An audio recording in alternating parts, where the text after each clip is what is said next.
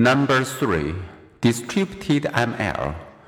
Transmitting all raw data to the central cloud imposes a significant burden on network bandwidth, and processing this large amount of data imposes a burden on central node's computing capabilities.